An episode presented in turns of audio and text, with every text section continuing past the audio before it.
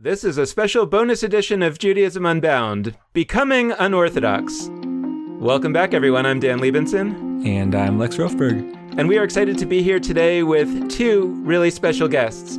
One of them you already know if you've been a longtime listener of Judaism Unbound, and the other one you don't know, but you sort of do. Uh, for a variety of reasons. So, our first guest today, who you know, is Tova Birnbaum. She is the director of Jewish content at our very close friend, the Palo Alto JCC, the Oshman family JCC in Palo Alto, California, as you've often heard me say.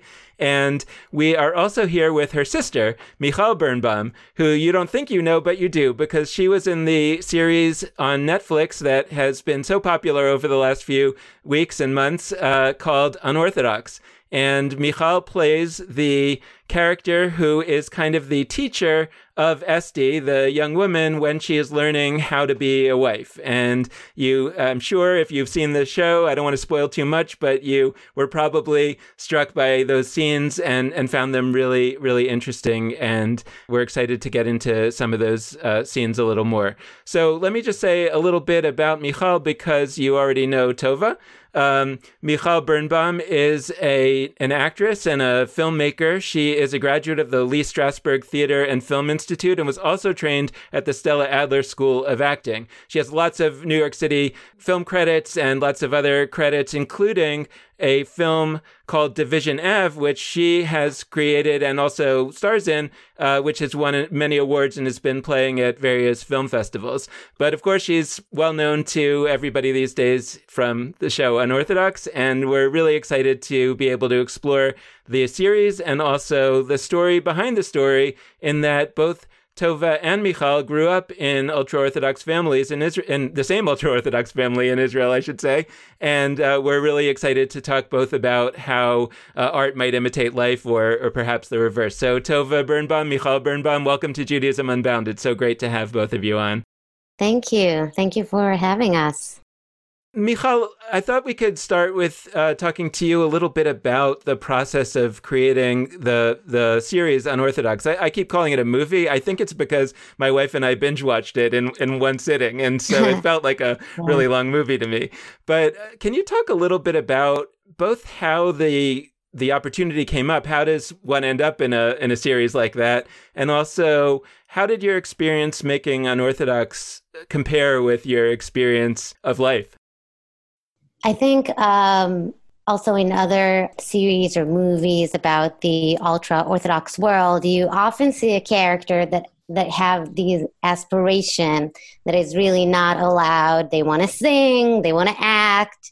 Um, in Shtisel, in Shtisel, they made it like a he wants to be an I guess a, a painter. Yeah, I think it's it's common in, in the Orthodox world where you you kind of you you've you're exposed to maybe you don't have TV at home, but you're you're doing school plays and you're exposed to the arts in different forms, and then and then every once in a while there's someone who actually wants to pursue it in real life, not just as a a hobby, and that that might be a problem. So um, not not a great recipe necessarily. So yeah, I think in that sense, um, I definitely identify with with the story of the main character um, wanting to act from from a very young age, and I think uh, my sister can talk about that too because she she's also been an actor for for many years in the past or also today. Yeah, I think um, what is really interesting is that Michal and I are 12 years apart. And I think we grew up in a pretty similar family. But when it comes to the um, religious world in Israel and the opportunities that opened up for young people, I think we literally lived in two different um, universes. When I went to acting school, I was the only religious girl I was the girl with the long skirt. I was really alone in the world. That's how I felt, and it was an extremely difficult experience for me. And I think, Michal, you, in a pretty young age, had a lot of opportunities to taste the forbidden fruit in a more legit ways. And um, I think it's really interesting how each of us chose a similar but different path because of our pretty different backgrounds, I think. These conversations always bring me back to an early conversation that we had on Judaism Unbound with Shulem Deen, who is a, a, a man who grew up ultra Orthodox and then left it. And I asked him whether, yeah, I sort of was trying to get at how many non-believers are there in the ultra-orthodox world and why a non-believer might leave or however i formulated the question and what he said to me was so interesting it stuck with me for many years now that it's not the non-believers who leave ultra-orthodoxy it's the creative people because a certain kind of creativity is not welcome in a community that's fundamentally trying to stay the same. Now, of course, we all know that communities don't stay the same and they change, but there's a there's an amount of staying the same that that certain communities want. One of the things that I took away from that conversation was the realization that that's not only true of ultra orthodoxy, that's actually true of any community, including reform, conservative, right? As long as it's trying to more or less stay the way it is, then it wants some degree of creativity, but not the kind of creativity that says, you know, I want to try something completely different. I don't want to leave. I want to try something really different. I think maybe it'll be even more powerful. And they say, no, no, no, there's a limit to that. So I'm curious how that accords with the experiences that you had also 12 years apart, whether that was changed over time? I think it was easier for me because there was no there were no labels. No one knew. Yeah people sometimes uh actually gave me lots of compliments about my style and like you're the only one who's not wearing jeans. Like hmm. you're so cool. You're just wearing dresses and skirts. Um so I, I, I did not have Tova's experience, and I think, yeah, I think it was just so much easier to just um, go to to theater school in in a place where no one actually knows your your background. And i think um, even going to to shul going to synagogue in, in in the states is a lot easier when you just uh, when you go to theater school because um, it's not unheard of especially in new york maybe not in other places but um, you know, it's not unheard of. It's totally makes sense that you go to some kind of a artistic school. And yeah, when you go to synagogue in Israel, it, maybe it's not that common. And when people ask you, you know, over over lunch, right, over kiddush, like, what do you do? Where do you where do you go to school? Um, I don't know. To hear, I'm I'm in acting school. I don't never heard that one. so so yeah new york city really i was really grateful to find to find my place there as an actor. So i'm itching to ask an unorthodox specific question. I love the love the sh- the show. It was yeah I, I didn't binge it in one sitting like dan did but i did binge it pretty quickly in like a couple days.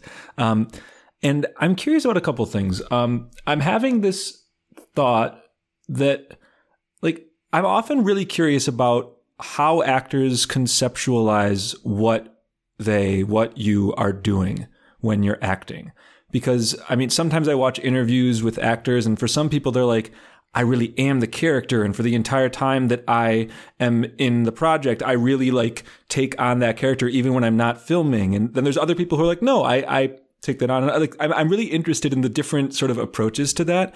And for somebody who is playing a character as you were that actually is from a from an ecosystem from a world that you so deeply inhabited earlier.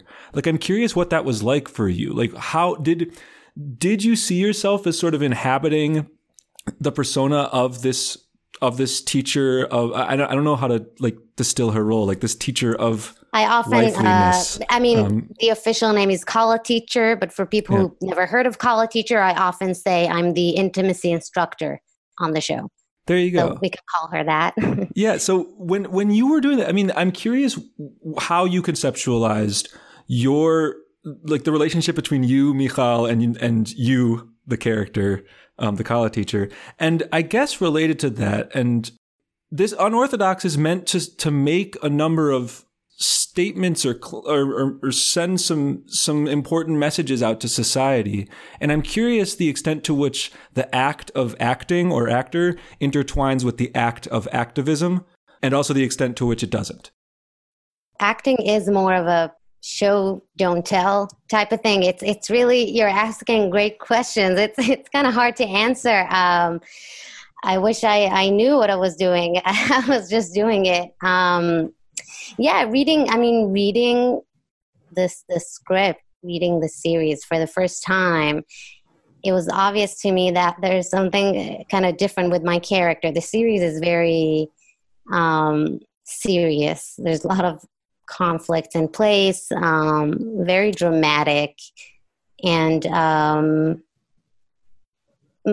I mean, my character could they could take it to like a very dark place. Also, usually, um, Kala teachers. Uh, intimacy instructors, Hasidic intimacy instructors are at least stereotypically are kind of older, and uh, the creators of the show definitely they wanted to take it somewhere else they they they thought this is going to be almost her peer almost her friend just a few years older kind of sharing uh, these secrets with her so i realized this this should be a little different. It can't be like this just really serious and boring uh, lesson. And this woman is clearly very passionate about her job. And she she feels totally in place in her community. She doesn't have a sense of uh, oh i'm a woman. I'm oppressed. I, I can't get to do i don't get to do things that men do not at all. Like I, am totally um, happy where i am and um, happy to be learning well the series gave the series gave like a, little taste of it but really the women who teach that or they actually get to learn a lot. They learn all the halacha they learn all the, the jewish rules. So they actually do get to open uh, you know the books and and really study like men. In a way she's a she's a female version of a rabbi and, and often in this community she's the wife of a rabbi in a way she gets to, to study torah and teach torah so for her that's the ultimate life and successful um, just being really good at what she does. And I think that's a mirror to Esti. Uh, she's the exact opposite. She will never be that. She's Esti being the main character, just in case yes. folks didn't watch. Yeah. Um, and I just love that about this series, about this approach, because really, this this uh, there are no other characters who really show that what Esti should be. uh, everyone is kind of older than her and they have other issues and um, so i think this is really what my character is there to do it wasn't hard to draw inspiration from characters in the past that i know that are exactly like that they're they're and and that's again what i appreciate about the series is yes women are you could say oppressed or in a, in a different level than men but at the same time they're very powerful they have they have a say i mean you can for instance Esti's aunt Malka, she has a say. I mean, she decides who she's going to marry, you know? So there, there's complexity to it. There are levels. Yes, women are uh, looked at as, as maybe not the main, like the head of the family, but their input is taken seriously, especially when, when it's kind of family related decisions. The tragedy of the series, as I experienced it, and as I'm reflecting on it, is that there are all these characters who are not happy in in that world or, or not fitting into that world very well, including Esti's father and and the, and her husband Yanky and also his this other other man Moshe was involved. And there's a number of people who uh, it kind of feels to me like what they need is is for example therapy you know what they need is not available within that community as opposed to, and I understand that maybe in the ultra Orthodox world, they're not as likely to go to doctors as maybe they ought to be in terms of health actual physical health concerns, but more. But it's not like a, a, community that doesn't go to doctors. They, they, there, there is a willingness to access medicine, but there seems to be not a willingness to access other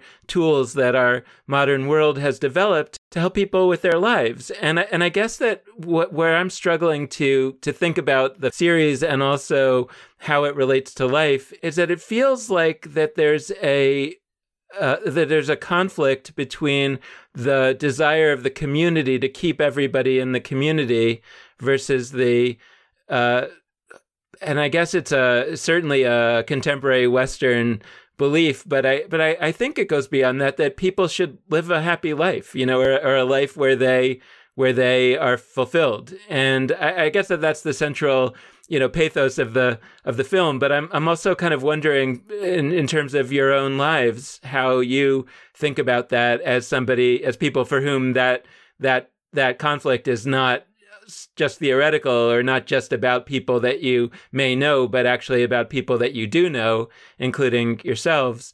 How should we be thinking about, you know, the, the, the, as people, as Jews who are not part of that community, you know, like how should we be thinking about it? Because part of me feels like, what do you say about a world in which there are many, many fellow Jews that are not happy and that are kind of stuck there? What is our responsibility? That's what I'm trying to sort out.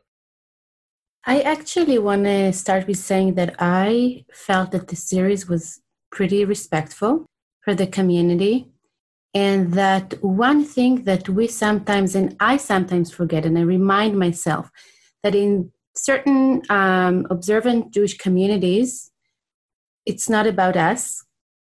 And we, frankly, are not that important. What important is the religious work of Avodat Hashem. It's all about the divine. And that is actually not a depressing thing for a lot of people. And I think, Michal, a lot of even very close family members that I think are a bit uh, different maybe for us, but for them, it is about the devotion to God, and that centers life, that helps make life choices. And frankly, I think a lot of them are very happy. For us, sometimes uh, from the outside view, we tend to think of a lot of the uh, that community members as being um, depressed or deprived by certain things. It, it is true, and I go back to what you started with, uh, Dan, to the creative people, to the different people. I can say for myself that from a pretty young age, I felt that I do not fit. I didn't have any theological issues at all. It's not about God. It's not about do I really live the way I should live. It's about this doesn't fit. I need to be somewhere else. And I actually wanted to ask you, Michal, I don't think it's by chance that we both live outside of Israel right now. You're actually now in Israel because of this crazy situation. Yeah. And, um, and I'm actually curious about this whole immigration aspect that both of us chose. So we kind of immigrated twice, right? From a very observant world into a more modern um, world from Israel to America and living on this fence all the time, for me, it makes life richer and being able to see things sometimes in a better perspective. Do you connect those two um, migrations together, Michal? Um, yeah, I mean, it's funny because I I arrived in the states actually not for theater. I, I was I thought I was gonna go back to Israel for that. I came to do a program of of one year of yeshiva, uh, again like egalitarian yeshiva um, in New York, which again exists in Israel today. I don't know how much it existed in the past. It was also like my post army trip. so instead of eight months in, in India, I was like, okay, I'm going to be eight months on the Upper West Side. And where was that, um, by the um, way? That Hadar? What? Where was that? Of course, it was Hadar. Hadar yeah. yeah. Uh, and I I owe a lot to this institute, to the yeshiva, because it really opened a whole world. And even though um, I think in Israel, if you're not from Jerusalem, you you like you've never really been to the, to those circles. And I did not grow up in Jerusalem, and so yes, and just something about American Judaism just drew me in, and and uh, and I just I wanted more of that. I, I wanted to stay. I know a lot of also Israelis in my program and in, in different years at Hadar. I had really hard time uh, going back to Israel after experiencing a whole year of of just this more open open uh, Judaism. I think it's changing in Israel now, uh, very slowly, but um, yeah, it, things are. It's definitely easier in a way to be a Jew in the states. Sadly, you know, you can hear Israelis often say, like, Israel is the only democracy where Jews don't have freedom of religion. It's ridiculous. So, yeah, in a way, it's easier to be a Jew outside of, of Israel.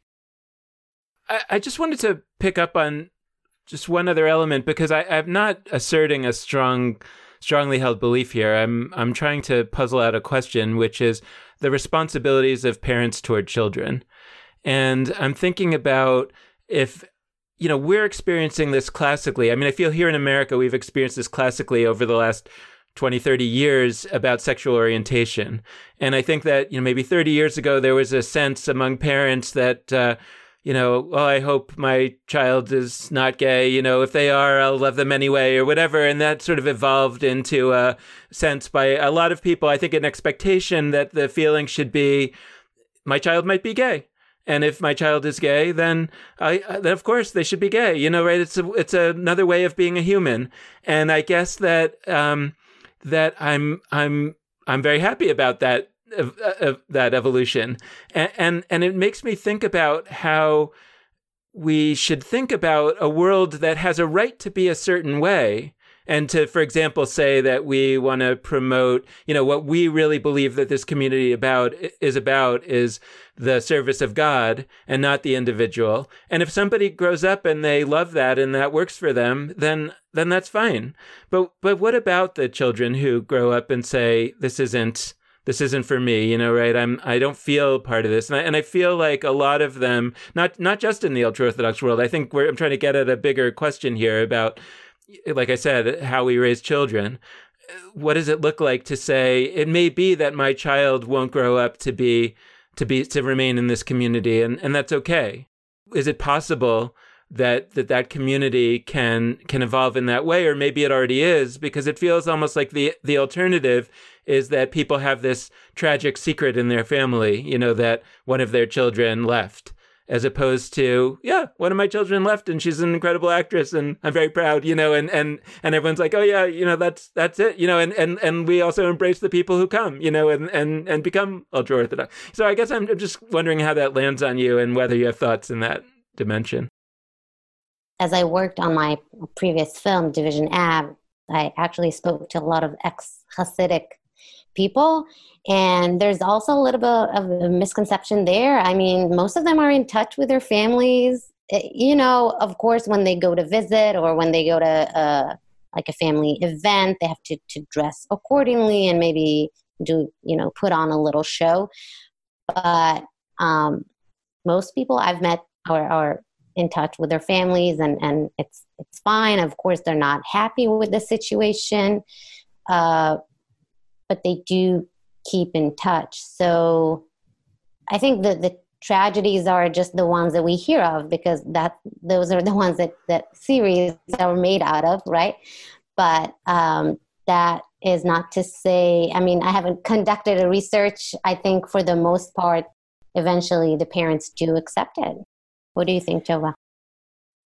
The scene that really broke my heart uh, in Unorthodox is when Esti is calling her grandmother from Berlin and the grandma just hangs up. And that's a classic scene, right? That TV loves.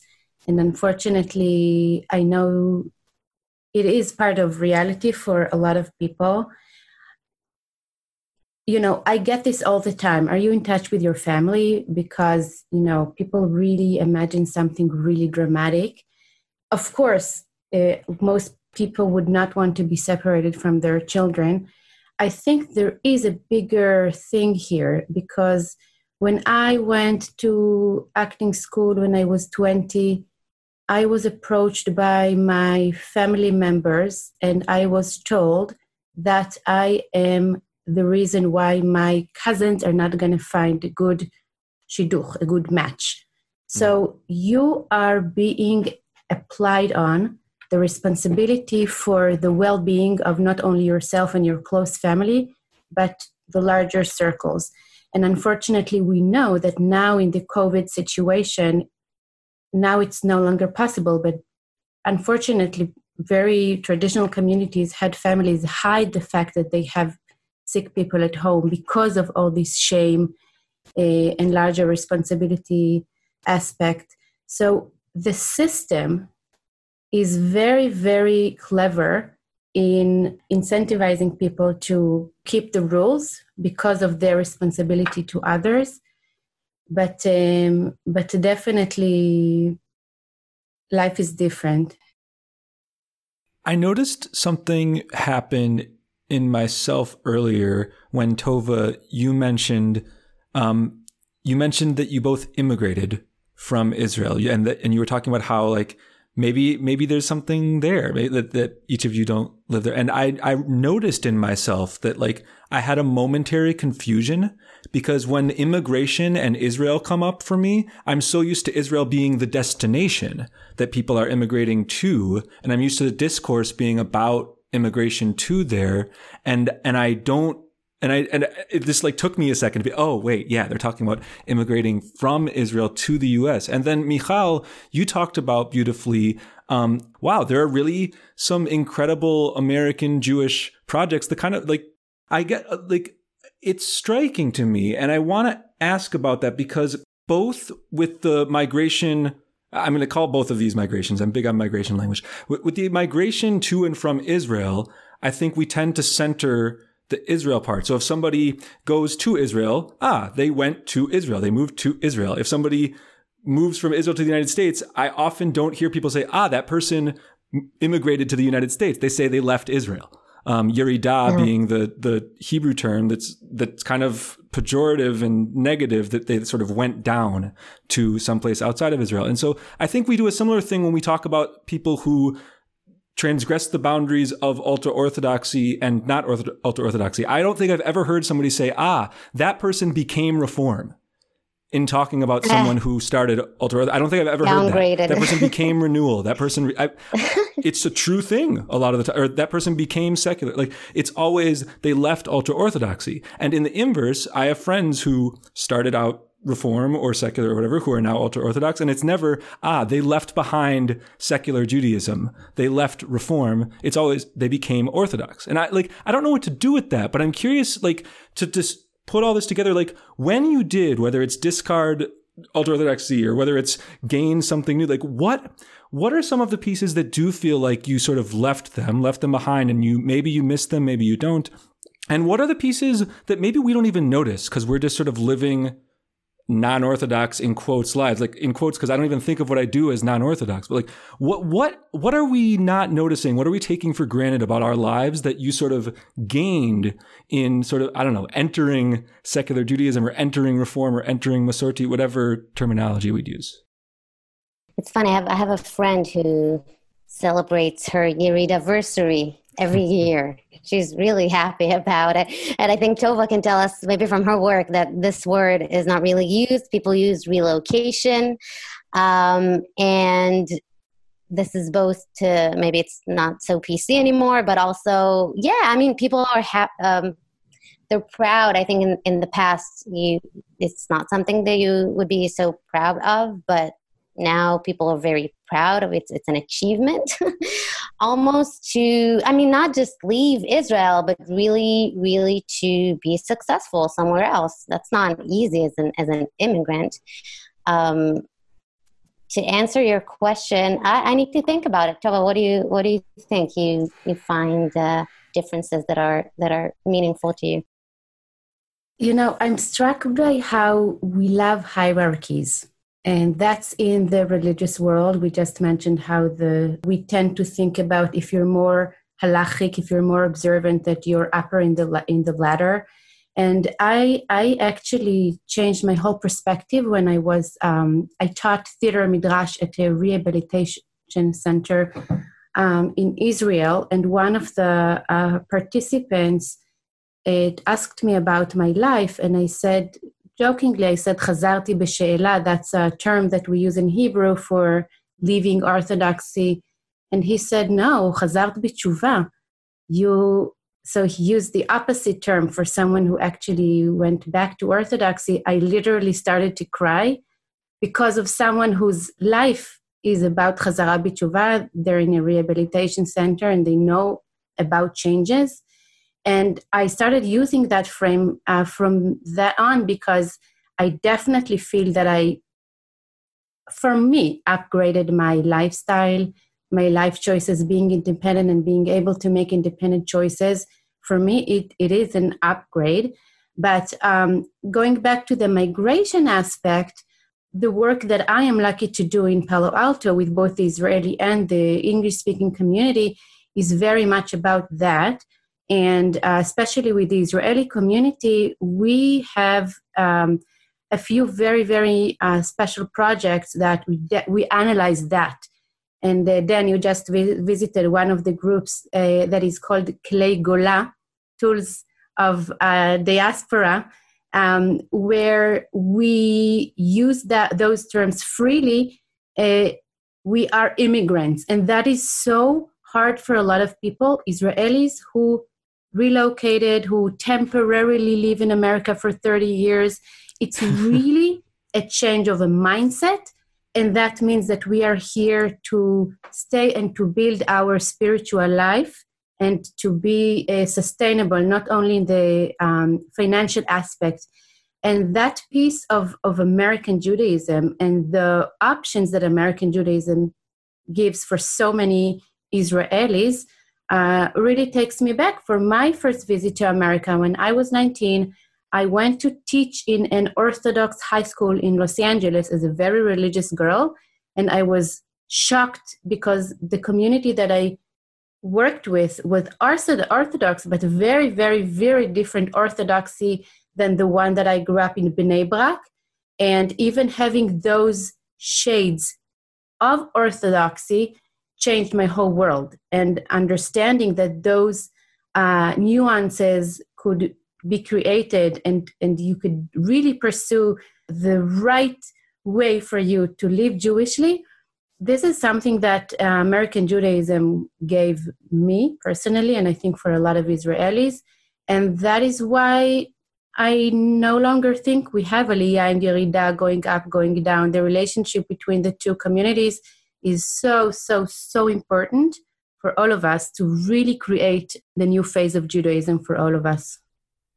That story is kind of why, you know, like I, I struggle with it because, right, we know from the that there are many ultra Orthodox communities that try to keep out things like the internet and other kinds of information. Like I actually remember having the experience that years ago, and it's still happening. That there's a group called Women of the Wall, which is trying to uh, make it possible for women to pray at the wall with a Torah scroll and all kinds of things that are not generally allowed there.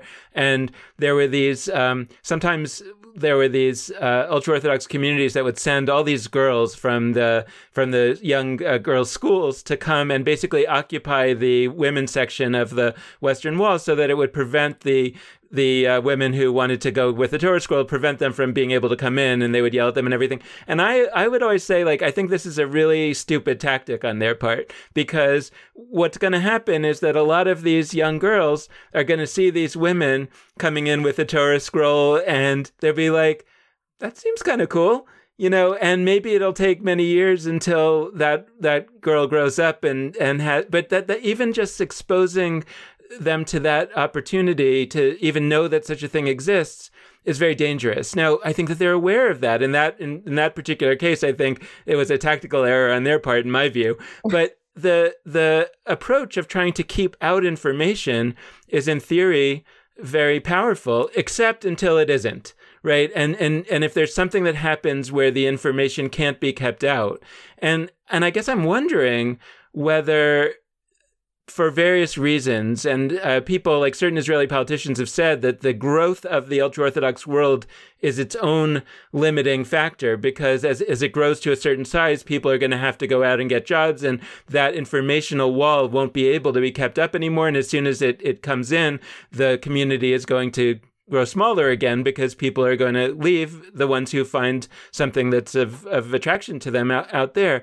I guess I'm wondering how you think about the future of these communities in, in light of all that. Is it is are we going to see something profoundly new emerge out of there where maybe it's a hybrid maybe it's a, a form of ultra orthodoxy that's confident enough in itself that it doesn't have to be afraid of information, you know, that it doesn't have to be afraid of losing some people because maybe more people will want to come than are lost. You know, I mean, are there ways in which we could imagine that the ultra Orthodox world adjusts to all this, or is it more likely that they never will and all of a sudden that information will come flooding in and it could it could cause sort of a catastrophic collapse you know because if all of a sudden everybody's uh, you know, and, in a time like this that we're experiencing now with the COVID, I mean, who knows, right? Everything is seems up in the air, and and and nobody knows what's going to happen. But I, I'm curious how you think some of these things are going to be dealt with as time goes on. I think, at least in Israel, yes, you already see the changes. There are groups or several groups, I think, of, of women who define themselves as as uh, ultra orthodox feminists. They're not afraid to use the F word, um, and it's it's it's inevitable because you once you start, it's a combination of the internet coming to our lives and smartphones, and also just the fact that someone has to uh, support the family and in this community funnily enough it's usually the woman. And so you can't you know once you start having a job you you kind of think oh why wouldn't i just also have a, career you know not just a job not just to uh, earn money but actually to develop develop myself i think it's it's it's already happening. It's already here. Um, so, you know, lots of challenges in, in the horizon, but I think the ultra Orthodox community in Israel is, is definitely changing and, in a way, maybe getting similar to what's happening in, in the States for years, because in the States, no one usually people do men and women usually do have jobs um, they don't just sit and study all day they they find their ways to also study, you know, one hour in, in the morning or in the evening. Um, so yeah, I think we're, we're already seeing that. I think what's really uh, interesting in the series that uh, we're actually getting a glimpse into the Brooklyn Hasidic community. And I loved it when, in the beginning, when uh, Yanky says, I go to Manhattan every morning, I come back in the evening, I have a nice dinner, and the lovely wife. So that lifestyle is very different than the Haredi lifestyle in Israel. And uh, specifically in the series, the women actually don't get education, and that's in specific communities. It's it's not everywhere, and um, and that is actually not the case in many many communities that are really changing and changing because of the leadership of the women i remember our mom i don't know if you know that michal you were really young but uh, our mom used to go to classes for women and mostly it's about uh, not gossiping, lashon hara.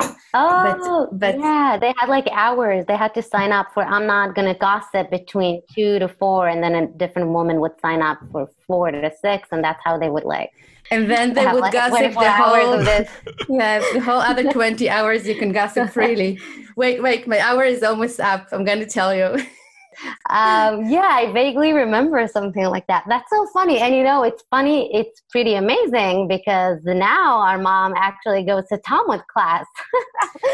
Um, so you yeah. know a little shift there too definitely. Yes and and absolutely. So i remember growing up in a very very very traditional high school a, a, like a really strict beit yaakov.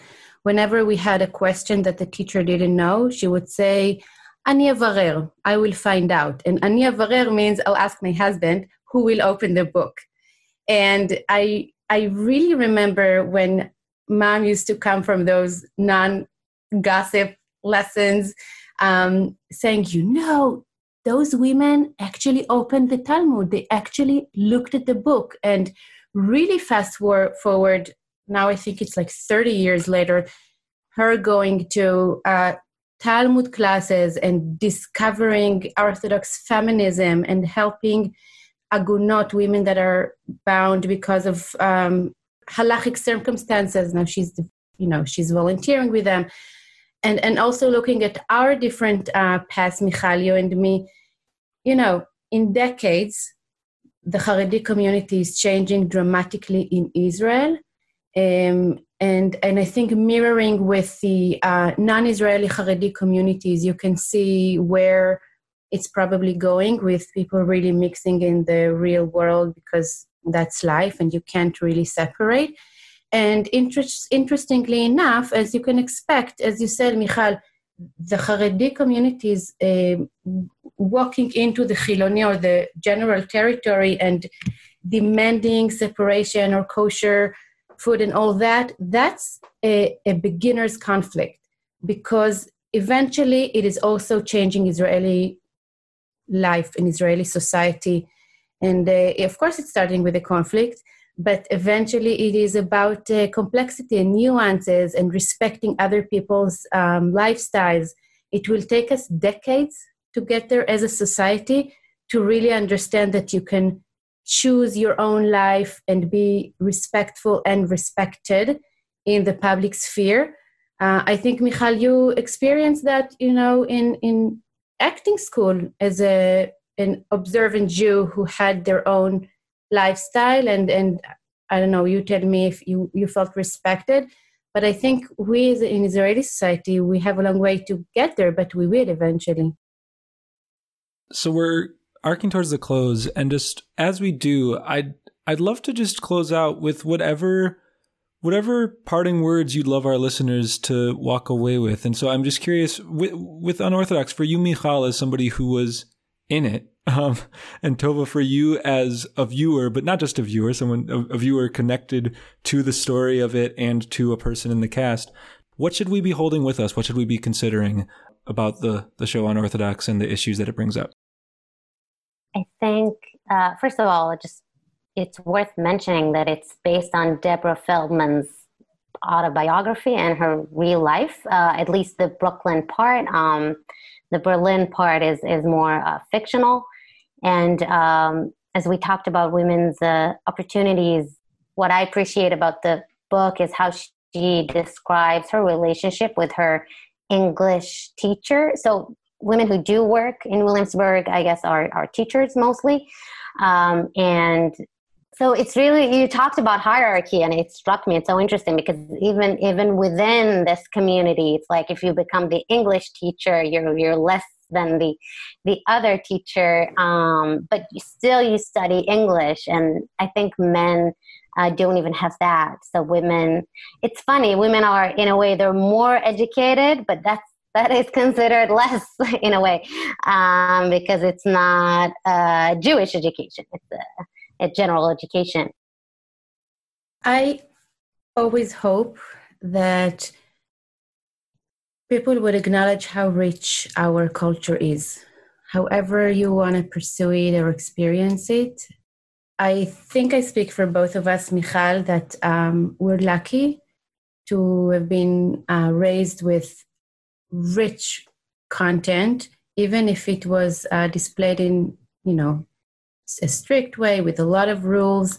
I think it gives me a lot of strength and a lot of love to our culture, and um, and I think Michal, you and me have kind of a mission here um, to bring these complexity and nuance and love and struggle aspect to this world. Um, I think we're lucky, and I'm grateful, and um, and also I'm super, super, super proud of you, and I can't stop talking about um, you and your amazing work. So, yeah. That's awesome. We always love to close with some kvelling when it's possible. So that's that's fantastic. Thank you to both Birnbaums. Thank you, Michal. Thank you, Tova, for joining us. This has been a fantastic conversation. Thank you. Thank you for having us. Thank you. And thank you so much to all of you out there for listening. We hope you've enjoyed this episode and we hope that you'll tune in again in the future. We hope um, that if you haven't watched Unorthodox yet, it's really an amazing series. You can check it out on Netflix.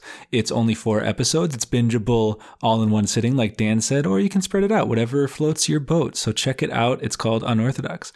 Um, we want to close out this episode in the same way that we always do by encouraging you to be in touch with us. And there are a wide variety of ways for you to do that. First, you can head to our Facebook page, Judaism Unbound. Second, you can go to our website, judaismunbound.com. Third, uh, this is actually a cheat. It's first, second, and third, but you can go to our Jewish Live Facebook page, Jewish Live, all one word.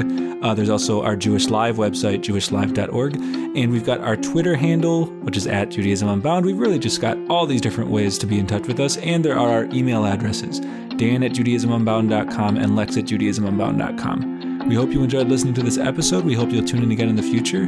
And with that, this has been Judaism Unbound.